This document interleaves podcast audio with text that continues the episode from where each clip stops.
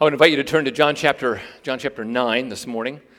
And this morning we're going to look at the story of Jesus healing the man born blind. And this morning we're going to look at this as a pattern for prayer and for healing prayer. You know, if you look at the at all the religions of the world, and you take those religions of the world and you assess them and compare them side by side, one of the things that becomes glaringly obvious is that the Christian faith is a faith interested in the body.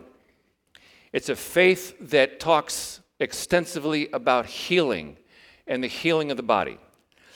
You see that all through the Bible, this idea that God is a creator God. God loves his creation. And God has the ability to enter into his creation whenever he wants and bring change and bring improvement. You go into the New Testament and the Old Testament, you see this in some amazing places. Psalm 103, verse 3. Bless the Lord, O my soul. Then he says, who forgives all your iniquity and who heals your diseases. Another verse. Psalm 6, verse 2. O Lord my God, I cried to you for help and you have healed me. Or Psalm 143, verse 7, he heals the brokenhearted and binds up their wounds. I'm just telling you, if you compare the religions of the world to the Christian faith, a glaring difference is the concern that God has for the body and the concern that God has of entering into our situation and bringing change. When you come to the New Testament, it's amazing that Jesus gives that ministry to his disciples. Matthew 10, verse 8. He says to the 12, he says, I want you to go and I want you to heal the sick, raise the dead, cleanse lepers, and cast out demons. And then what's interesting is that he gives that virtually the same command to the 70, right? The 70 are not the 12. The 70 are a wider group of disciples that seem to represent what the church would become. And he says something similar. He says, heal the sick and say to them, the kingdom of God has come near to you. What I find interesting is that when you then go into the letters, we have this same concern. The God of the universe concerned about the human body, the God of the universe concerned about our sicknesses and illnesses and diseases. And so James 5:14 says, is any of you sick? Well, let him call the elders of the church and let him pray. In that one command, James is encouraging the discipline of healing prayer. But it wasn't just for the elders, because then he says, therefore, confess your sins to one another. The whole church does this, and pray for one another so that you might be healed. What I'm saying is this, when you look at all the religions of the world and you compare them to the Christian faith, one of the dramatically unique things about the Christian faith is the concern for the body and the concern for healing prayer. Well, just to mention this idea creates controversy, right? The idea that healing prayer is a thing that continues after the first century creates controversy. For the past 100 years or so, the church seems to have been divided. Some people say, well, that was for back then, and it's not for now. That was good for the disciples in the first century church, but that doesn't really apply now. That doesn't really happen now. We shouldn't be doing that kind of thing right now. And so there was a difference in the way the church thought about these things. And then came the phenomenon of the global expansion of Christianity. And there's no fixed date for that, but it's clear that post-1995, Christianity has been exploding, especially in the global south and in the Pacific Rim. And guess what happens when people come to Christ in the global south? They read the plain sense of the New Testament. They say, Jesus told us to do this. James told us to do this. We're going to do this. And they post results. They see results. So when we've been down to Cuba, we've heard pretty amazing stories about people encountering healing, partial or total, after healing prayer. Same in Africa, same in Russia, same in India, same in parts of China. In this global Christian expansion, what we've seen is people going back to those commands and saying, all right, we're going to do those commands. And they are telling stories about God's dramatic intervention. Well, I think in John 9, what John is doing in part, is he's modeling for us, Jesus is modeling for us how we do this. So I look at John 9 as a way to model this. Again, I want to go back to this paradigm. Paradigm is, some people say healing prayer ended with apostles, don't do it. Others say, no, healing prayer is a discipline, do it often. And we definitely fall into the camp on the right-hand side because we have a healing prayer ministry at Grace Community Church. Started slow, began to expand, and every time I participate with our healing prayer team, I get massively encouraged by the activity of God in our church.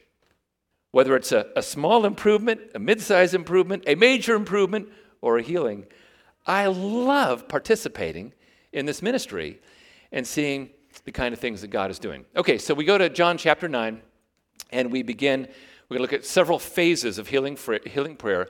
But the first part of healing prayer is you got to confront your prejudice about it. Confront your prejudice about it. When somebody comes to you and asks for prayer for healing, it's possible that you harbor some form of prejudice, either against the person who requests the prayer or against God, who might not be doing this sort of thing. So verse 1, as they walked down the street, Jesus, and of course his disciples, saw a man who was blind from birth. I want you to imagine if you were with the disciples that day in Jerusalem, what would you have encountered? One of the first things that you would have encountered that none of us ever thinks about is you would have encountered the smells. Remember, in the ancient world, they didn't have sewage systems like we have, sanitary systems like we have.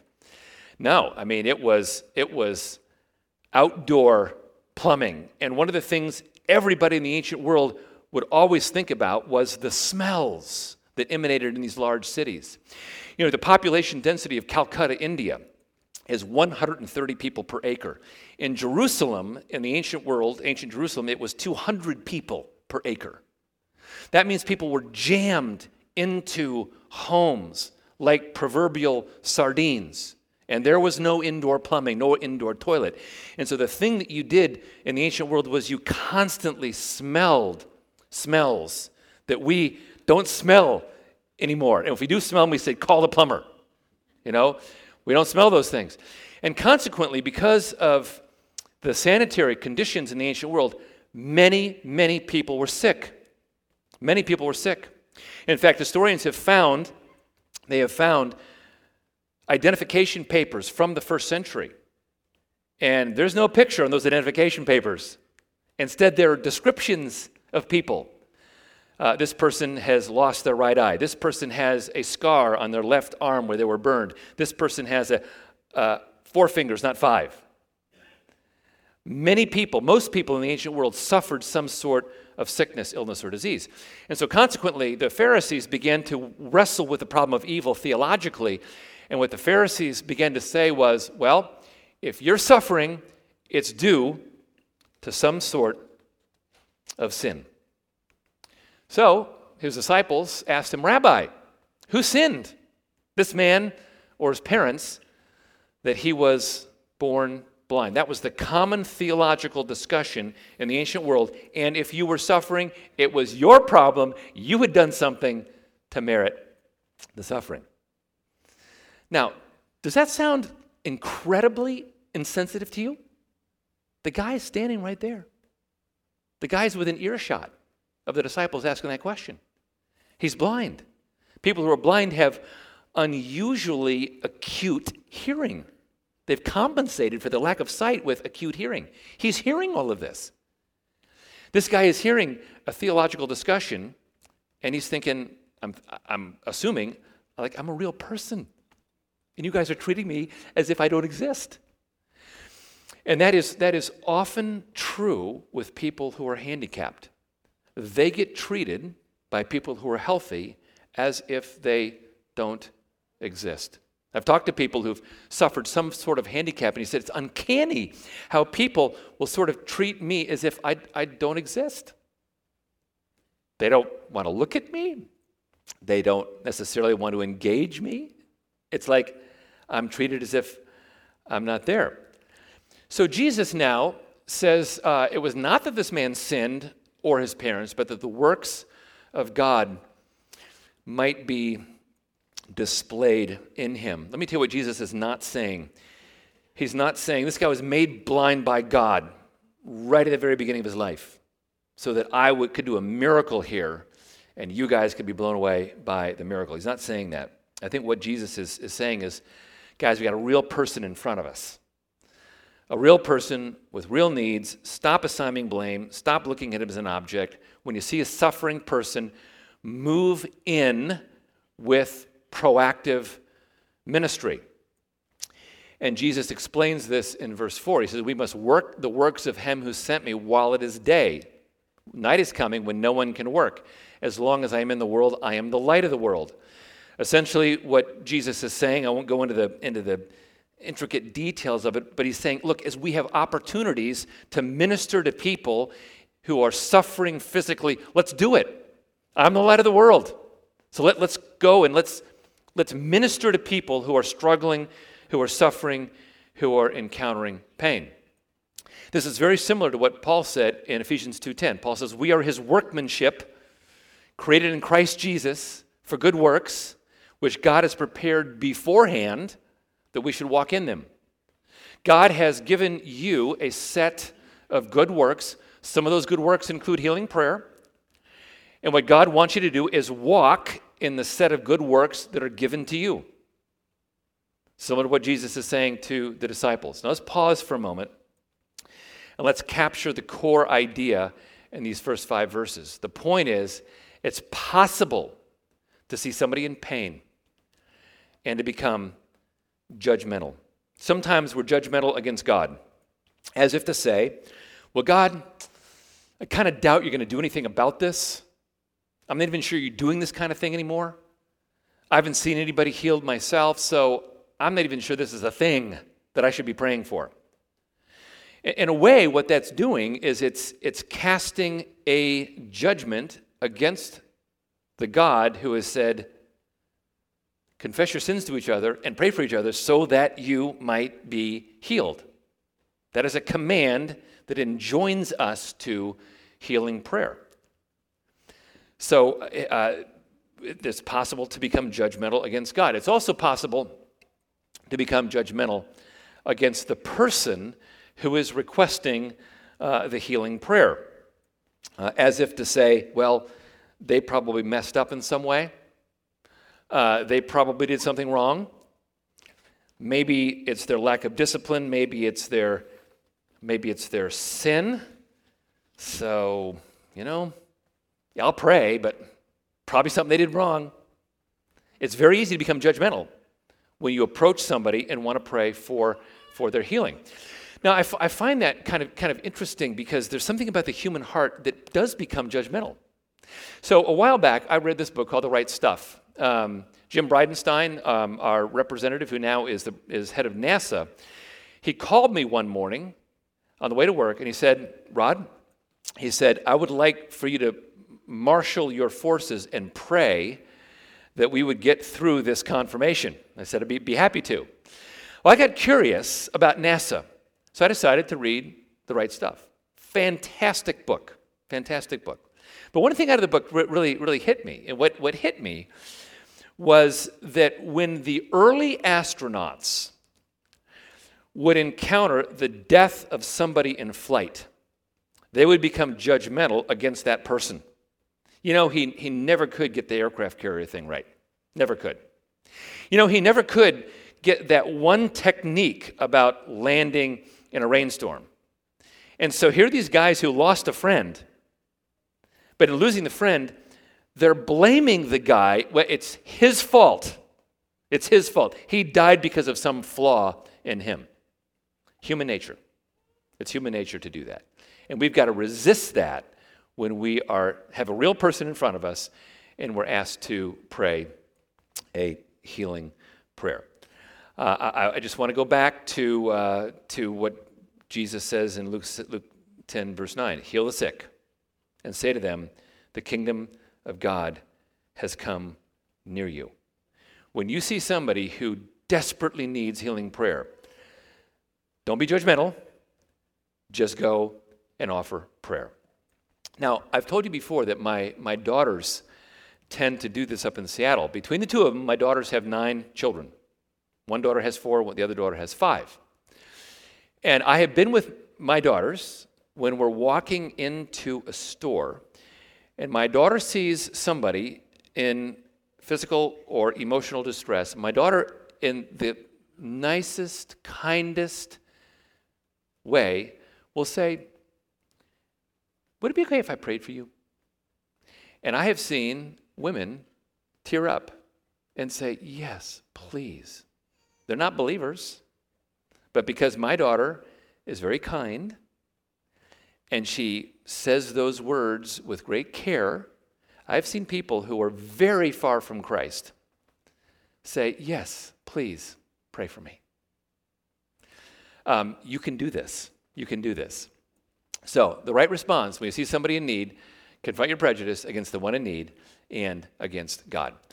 Now that leads us to the second phase in healing prayer, and the second phase is use appropriate physical touch. So verse 6, having said these things, Jesus spit on the ground and made mud with the saliva.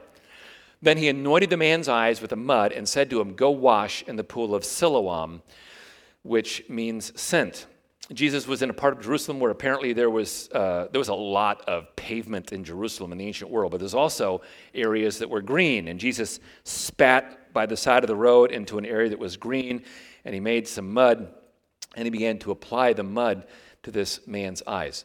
Let me just tell you something. That seems weird to us. It was weird to the disciples. I looked up some laws in the ancient world on spitting, and there were lots of laws on spitting. Apparently, a lot of people spat in the ancient world. You were not allowed to spit if you were on the Temple Mount. Once I was in Chicago riding the L, and it said, no swearing, no spitting. I said to my friend who is lived in down, I said, is that like people really spit on the L? He says, oh my gosh, before the sign was up there, there was spit all over the place. What about now? There's still spit. Sign didn't do any good. There were signs against spitting on the Temple Mount. There were laws against spitting while praying. I have never prayed and spat at the same time, but I'm glad to know that that was a thing in the ancient world. There were laws that did require you to spit if somebody had offended you. I'm just saying this would have been weird for the disciples. This is not like a common thing that everybody did. Why does Jesus do it? Well, there's two reasons. There's a theological side and a practical side. Theologically, what Jesus is doing is he is going to do a miracle of creation. And so with what comes out of his mouth, he is going to animate the dust of the ground, and he's going to apply that animated dust to the ground with what came out of his mouth and apply it to the man's eyes to do a miracle of recreation. You know, John's clear. Jesus is the creator.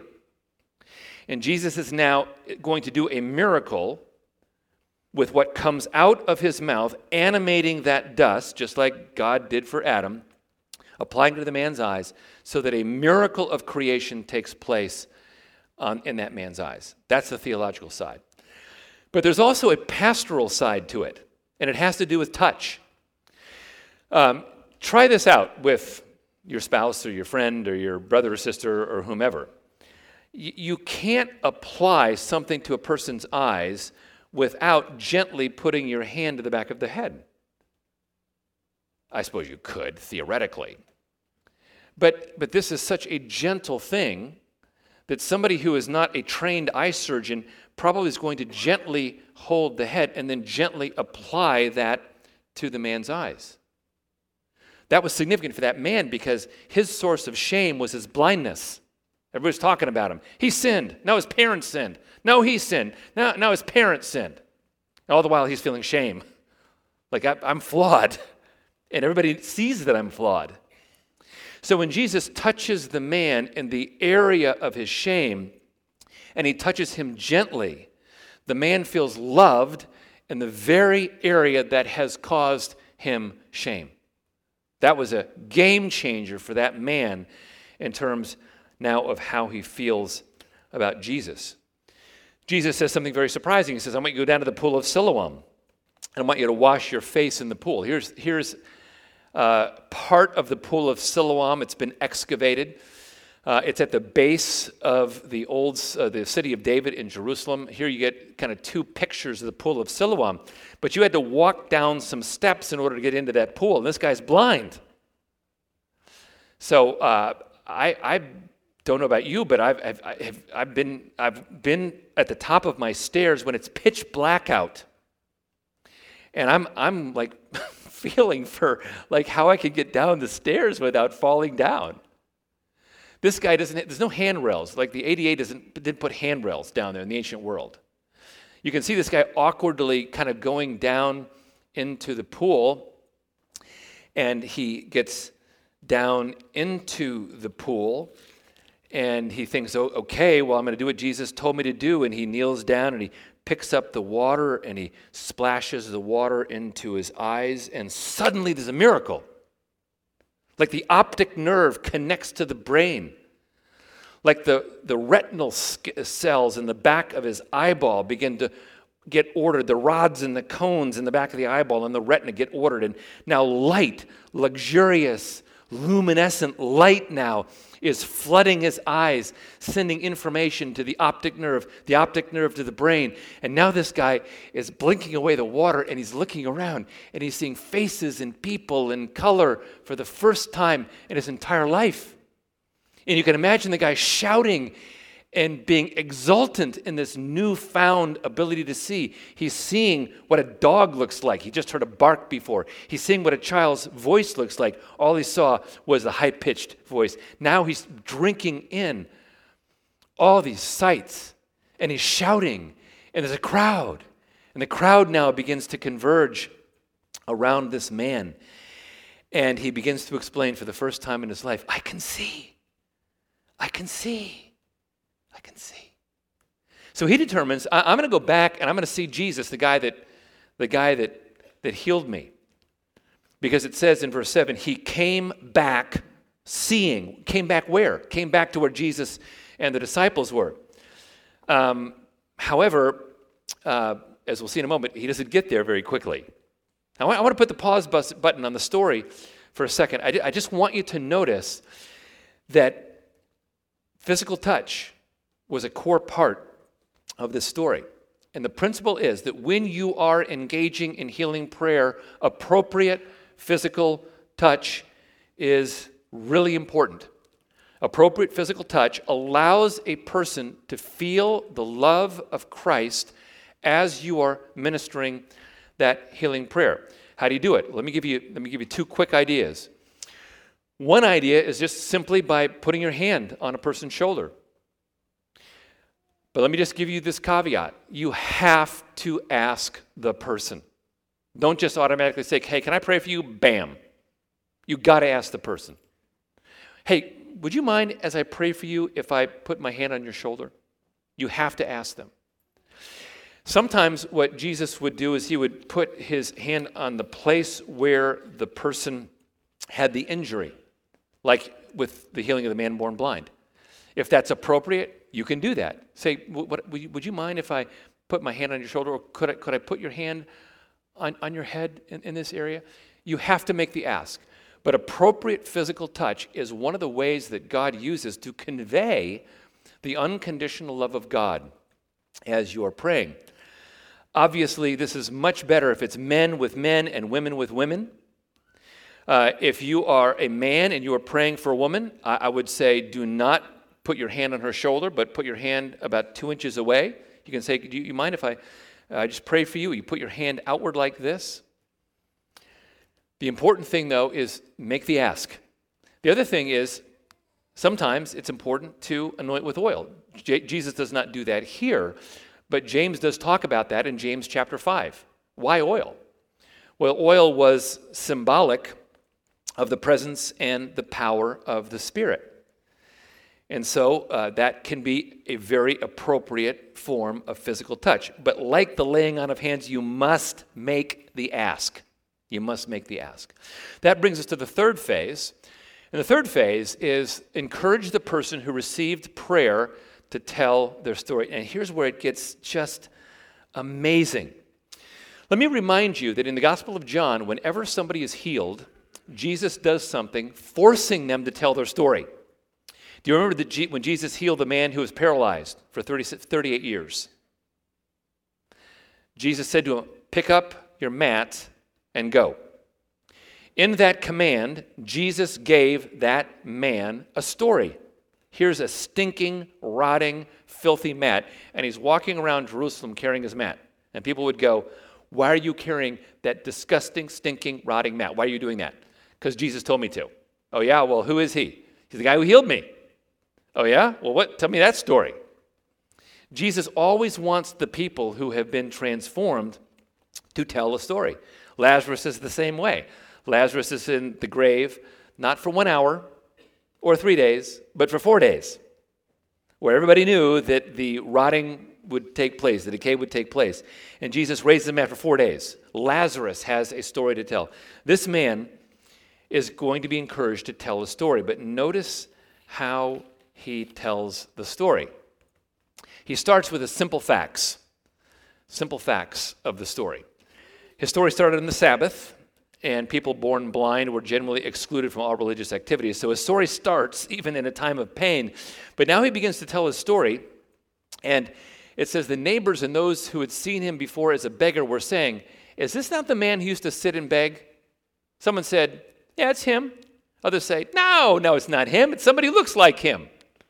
He kept saying, "No, I'm the guy. So they said to him, "How then were your eyes open?" He said, "This man called Jesus made mud and anointed my eyes. And he said to me, 'Go to Siloam and wash.' So I went and washed and received my sight." They said to him, "Where is he?" He said, "I don't know." So what this guy is doing is he is just telling his simple story. It's just the beginnings of a simple story of transformation. He doesn't know all the information, but notice the people they're still speaking like he's not there. He's still treating him as if he's like an invisible person with some sort of a disability. All he knows is that the guy who healed him was a man, ordinary man. You know, notice what it says. It says the man called Jesus. That's a significant thing, as we'll see in a moment. Second, as he continues the story, he learns some more things. He is going to learn about Jesus and learn about his situation through telling the story. Some of the Pharisees said, "This man is not from God, for he does not keep the Sabbath." Others were saying, "How can a man who is a sinner do such things?" And there was a division among them. So they said again to the blind man, "What do you say about him since he opened your eyes?" Uh-oh, do you see that this has now become politicized? His healing has become politicized. Two different religious political parties are now divided over this man's healing. And what does the man say? The man says, "Here's what I say about Jesus. He is a prophet." How does he know? How does he know? He knows through the telling of his story. Because here's the cool thing. As you begin to tell your story, the Holy Spirit works in the context of the telling of that story, and he brings you more clarity about who God is and what God did. But God began to tell the story. Now his learning accelerates. Now the guy begins to own up to the supernatural. So for the second time, they called the man who had been blind and said, "Give glory to God. We know that this man, Jesus, is a sinner." I love this. He said, "Whether he's a sinner or not, I don't know. But one thing I do know is that though I was blind, now I see." Now, this guy did something that I have seen Christians do for decades. And truth be told, believers have done this for the past 2,000 years.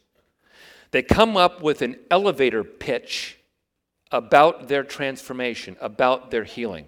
They come up with an elevator pitch. You know what an elevator pitch is. You get in the elevator, and you've got 3 floors to explain something significant. You got to do it really concisely and really cogently. He has an elevator pitch. Look, one thing I know, I was blind, and now I see. This guy has started to own up to the supernatural. And now we see the fourth part, where he begins to see the God-centeredness of his experience. Now things really get accelerated. This guy gets really feisty at this point in time. You got to love this guy. You know, the guy who was paralyzed for 38 years was flat and dull and unbelieving. This guy is feisty, he's active, and he's predisposed to want to believe. They say to the man, okay, now tell us your story again. And the man says, why do you want to hear it? Do you guys want to become his disciples as well? He's saying this in a very, very playful but powerful way. He's messing with him. And the Pharisees are these oppressive religionists, and they want to be played with. And they get really angry and upset. They're filled with rage. And so he says, never since the world began has it been heard that anyone opened the eyes of a man born blind. If this man were not from God, he could do nothing. They answered him, you were born in utter sin, and you would teach us? So he's owning up to the supernatural, owning up to the fact this guy is a man, he's a prophet, he's done a miracle. I'm gonna walk in that miracle. And then he finally actually comes to faith. John 5:35 to 38. So the guy's pretty much all alone. Remember, his parents had come, and his parents, said, hey, look, ask him. He's of age. He'll tell you everything. His parents were afraid of being put out of the synagogue. They didn't want to really get totally involved in this. Now the guy's all alone. Parents are really reserved. Pharisees hate him. Everybody's divided over him. He's totally alone. And Jesus comes to him, and Jesus says, do you believe in the Son of Man? And the man, formerly blind, says, who is he, sir? Love the respect, right? He is messing with the Pharisees, but he respects Jesus.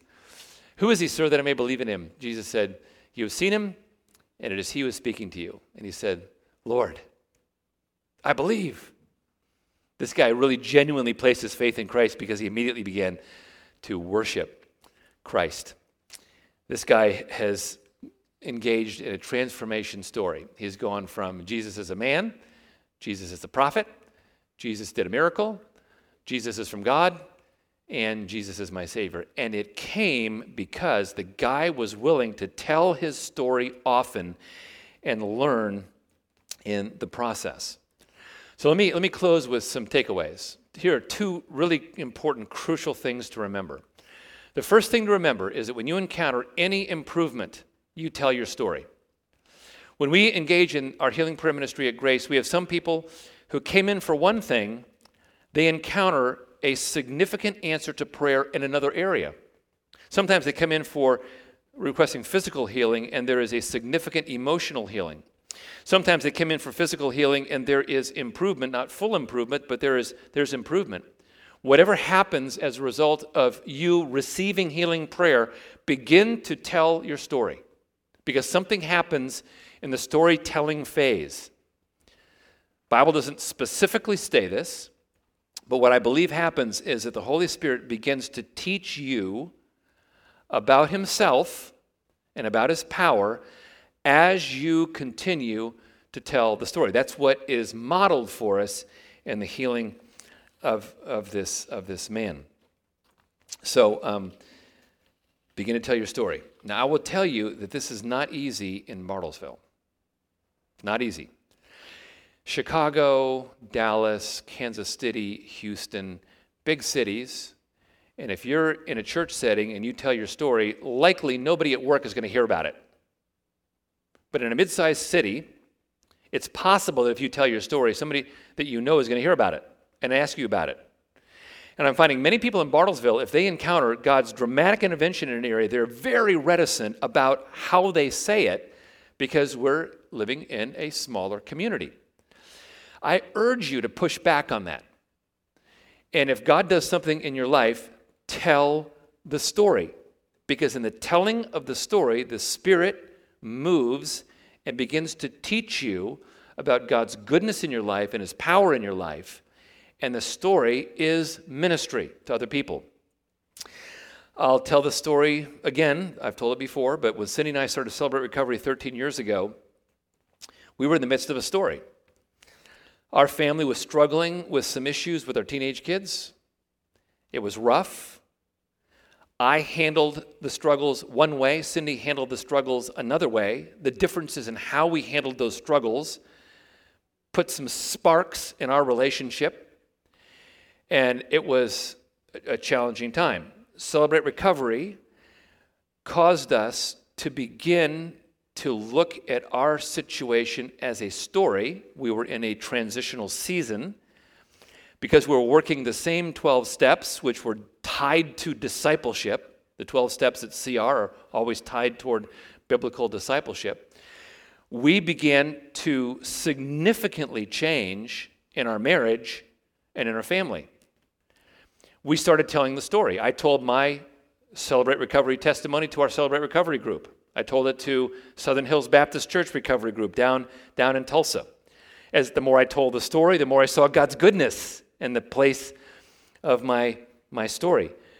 Was it intimidating for me to do that at first? Yes, it was, because I'm around sometimes pastors who say, I will never disclose anything personal about myself. It could get me fired. I could have people reject me. I could have people look down on me. Many pastors are very afraid to self-disclose about things. Well, we decided to not do that, but to be very, very open about things and began to tell the story of how God transformed our marriage and our family as we worked Celebrate Recovery together. So then, last summer, I'm speaking at a church in Seattle. And a young mother comes up to me and she says, I've always wanted to meet you. I said, oh, okay. She said, you have to tell me what you did as a dad to raise four amazing children who are passionately pursuing Christ and who are thriving in their professions. Now, when she said that, I was pretty humbled that she said that. And when she said that, I said, it was a lot of grace. And immediately what came up in me was, God, what happened was, you gave us a story. And I began to tell the story of God's power and our weakness. I'm just saying that allowed me to see my story come into a place of fruition that I never in a million years could have seen 15 years ago. Never in a million years could I have seen that. And yet God made a story that was moving and changing come to a place of fruition. What I'm saying is, you got to tell your story, because in the telling process, God changes you. Here's the second takeaway. Second takeaway is this: when you encounter any sort of improvement, be prepared for pushback. Be prepared for pushback. The Pharisees didn't believe the man's story. His parents were a little bit reticent about the story. Be prepared for pushback. So here's an interesting thing. Here is this study done by the Pew Foundation that says 90% of Americans have prayed for healing. Does that surprise you? There was a medical journal article that I read recently that said the number one form of alternative and complementary prayer in America is complementary medicine in America is healing prayer. In other words, what this medical journal article was saying was the first thing that most people do in America is they pray for their own healing. So that kind of got me interested. And I thought, okay, so I wonder if there's a study on what percentage of pastors believe in healing prayer versus what percentage of doctors believe in healing prayer. And I've gotten to become pretty good using Google Scholar. And I found an article that, I don't have the stats exactly right, but the article that talked about this study that they had done among American physicians, I don't know if it's family practice or general practitioner, where they said that 59% of these doctors that they had surveyed believed in the efficacy of healing prayer. 59. What was the percentage among pastors? It was lower. It was 39. It was 39. And they interviewed one of these doctors, and he said, hey, here's the reason why. The reason why is we know the best of medical science. We know the limits of medical science. And there's sometimes where we encounter things with the human body that science may or may not be able to solve. We know that we're dependent upon a higher power, on God. So I've talked to people who've said to their pastor, Pastor, God answered my prayer about this. And the person got pushback from their pastor. So what I'm saying to you is, man, tell your story. Don't get discouraged by pushback. It may come. Power through it. Because as you tell your story, God is going to work in that story and shift you and change you into somebody who is more passionate about the power of God in your life. Let's stand for a closing prayer, and Pastor Mike is going to close us in prayer.